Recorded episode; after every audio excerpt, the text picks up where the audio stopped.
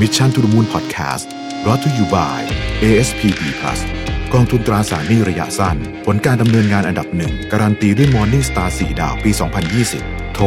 026721111 หรือ www.assetfund.co.th คำเตือน ผลการดำเนินงานในอดีต ไม่ได้เป็นสิ่งยืนยันถึงผลการดำเนินงานในอนาคต การลงทุนมีความเสี่ยง ผู้ลงทุนโปรดทำความเข้าใจในลักษณะสินค้า เงื่อนไขผลตอบแทนและความเสี่ยงก่อนตัดสินใจลงทุน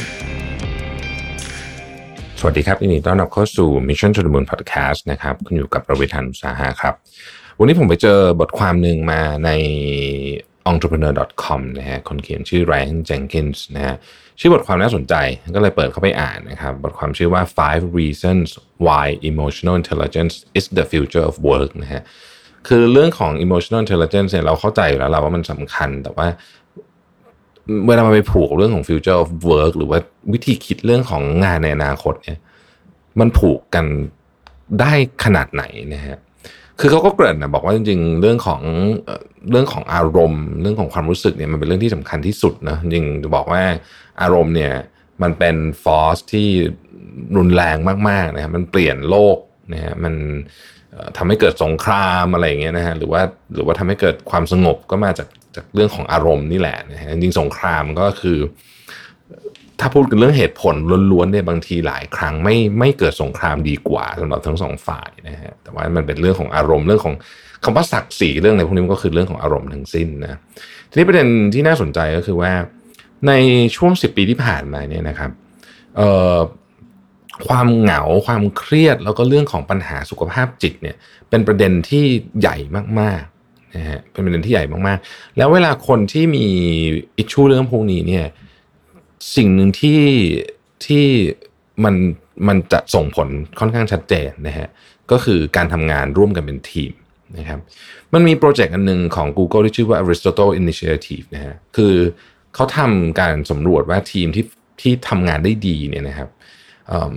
มีลักษณะยังไงนะฮะอันที่หนึ่งเนี่ยนะครับบอกว่าทุกคนในทีมเนี่ยเข้าใจถึง social connection และ social sensitivity ก็คือเข้าใจว่าสิ่งที่ตัวเองพูดหรือทำเนี่ยไปกระทบกับอีกคนหนึ่งในทีมยังไงนะครับ อันที่สองนะฮะบรรยากาศหรือว่าสิ่งแวดล้อมของทีมเนี่ยทำให้แต่ละคนเนี่ยสามารถที่จะพูดโดยที่ไม่ต้องกลัวถูกลงโทษได้พูดง่ายคือ มีความเท่าเทียมกันในการเสนอไอเดียตำแหน่งไม่ต้องเท่าก็ได้แต่มีความเท่าเทียมกันในการเสนอไอเดีย อันที่สามนะครับ เขาบอกว่าทีมที่ดีต้องมี psychological safety คือคุณรู้สึกว่าอยู่ในทีมนี้แล้วเนี่ยปลอดภัย มีคนคอยหนุนหลัง มีคนคอยให้กำลังใจ มีคนเอ้ยล้มมันไม่ใช่ถูกเหยียบซ้ำอะไรแบบนี้เป็นต้นสามอันนี้เนี่ยเป็น element หรือว่าเป็นองค์ประกอบที่สำคัญในทีมที่ประสบความสำเร็จนะฮะทีนี้พอเรารู้แบบนี้ปุ๊บเนี่ยนะฮะมันก็มีงานวิจัยที่ออกมา น่าสนใจมากเกี่ยวกับเรื่องนี้โดยตรงเลยเขาบอกว่าพนักงานหรือว่าทีมงานที่อยู่ในองค์กรที่รู้สึกว่าองค์กรเนี่ยแคร์เขาเนี่ยนะครับ จะมีโอกาสแนะนำบริษัทนั้นเนี่ยให้กับเพื่อนที่คิดว่ามีความสามารถเนี่ยมาทำมากกว่า 10 เท่านะฮะแล้วก็มีโอกาสที่จะอยู่องค์กรนั้นเนี่ยเกิน 3 ปีเนี่ยมากกว่าองค์กรปกติเนี่ยมาก 9 เท่านะครับ แล้วก็รู้สึกว่า ทำงานแล้วอินอะมากกว่า 7 เท่านะฮะเบิร์นเอาท์น้อยกว่าคนอื่น 4 เท่านะครับแล้วก็มีความ engage ก็คือเป็นมีความเจ้าของมีความทำงานแล้วมันทำแล้วมันมีส่วนร่วมเนี่ยมากกว่าถึง 2 เท่านะดังนั้นเนี่ยคำว่า emotional intelligence ในการทำงานหรือการสร้างทีม ซึ่งจริงๆเราต้องบอกว่าต้องมาจากวัฒนธรรมองค์กรและตัวหัวหน้าเองด้วยเนี่ยมันคือเรื่องของ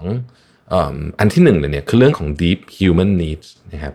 มนุษย์เราเนี่ยมีความต้องการ 3 อย่างนะครับเป็นเรื่องสำคัญก็คือ 1 ต้องการเอาตัวรอดนะครับ survive อันที่ 2 belong นะฮะแล้วก็ become อันนี้ก็คือ Maslow นั่นเองนะครับ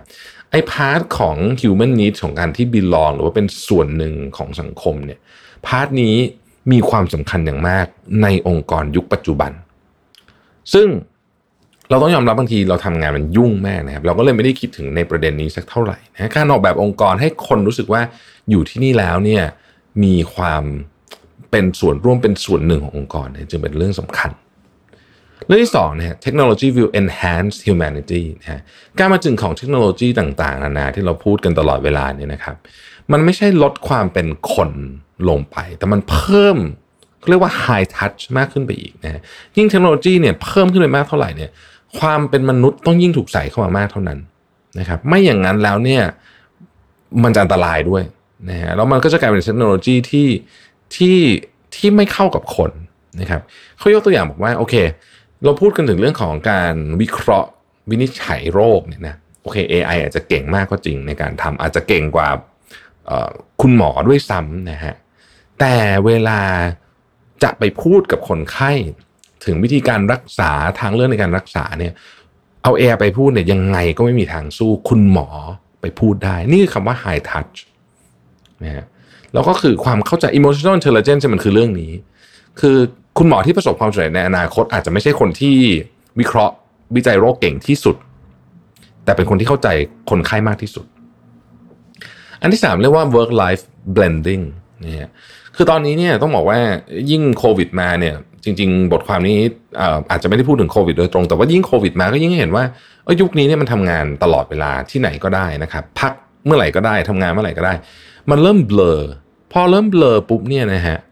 คือเราไม่สามารถที่จะสมมุติว่าเราชีวิตเราเศร้าอยู่ตอนนี้เราไปถึงออฟฟิศมันสวิชเปิดสวิตปุ๊บแล้วมันแบบอารมณ์ดีขึ้นมาได้เลยนะฮะดังนั้นเนี่ยไออารมณ์มันจึงไปอยู่กับเราในทุกที่นะครับ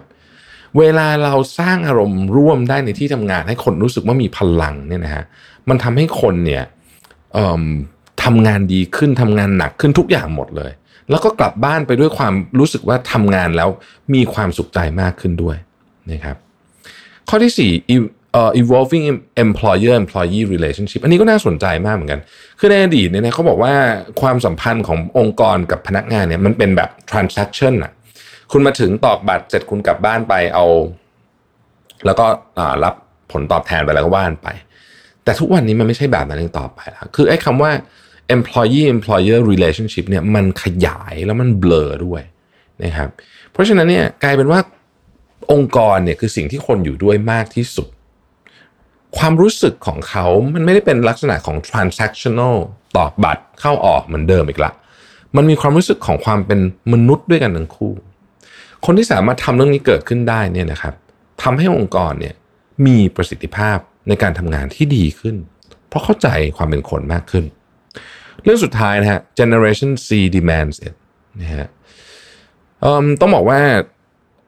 คนที่จะมาทำงานในอนาคตเนี่ยตอนนี้เนี่ยนะฮะก็คือคนใน generation C ก็คือคนที่อายุ 18 ถึง 25 นะครับ ปรากฏว่าในคนกลุ่มนี้เนี่ยนะฮะมีการศึกษาจาก National Institute of Mental Health เนี่ยบอกว่า Gen C เนี่ยเป็น Gen ที่มีโอกาสมีปัญหาเรื่องของสุขภาพจิตเยอะที่สุด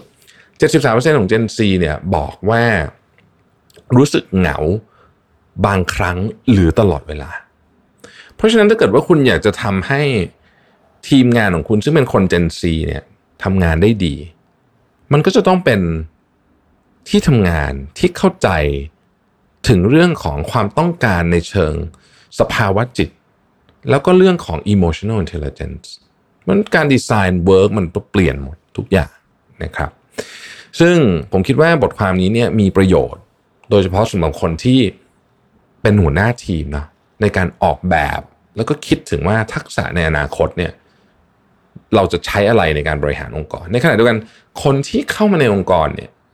ก็มองเห็นอีกมุมหนึ่ง ของเรื่องว่าความสัมพันธ์เดิม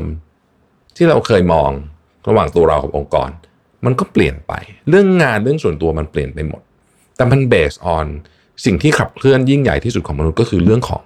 อารมณ์นั่นเอง ขอบคุณที่ติดตาม Mission to the Moon นะครับ สวัสดีครับ Mission to the Moon Podcast Presented by ASPD Plus โทร 026721111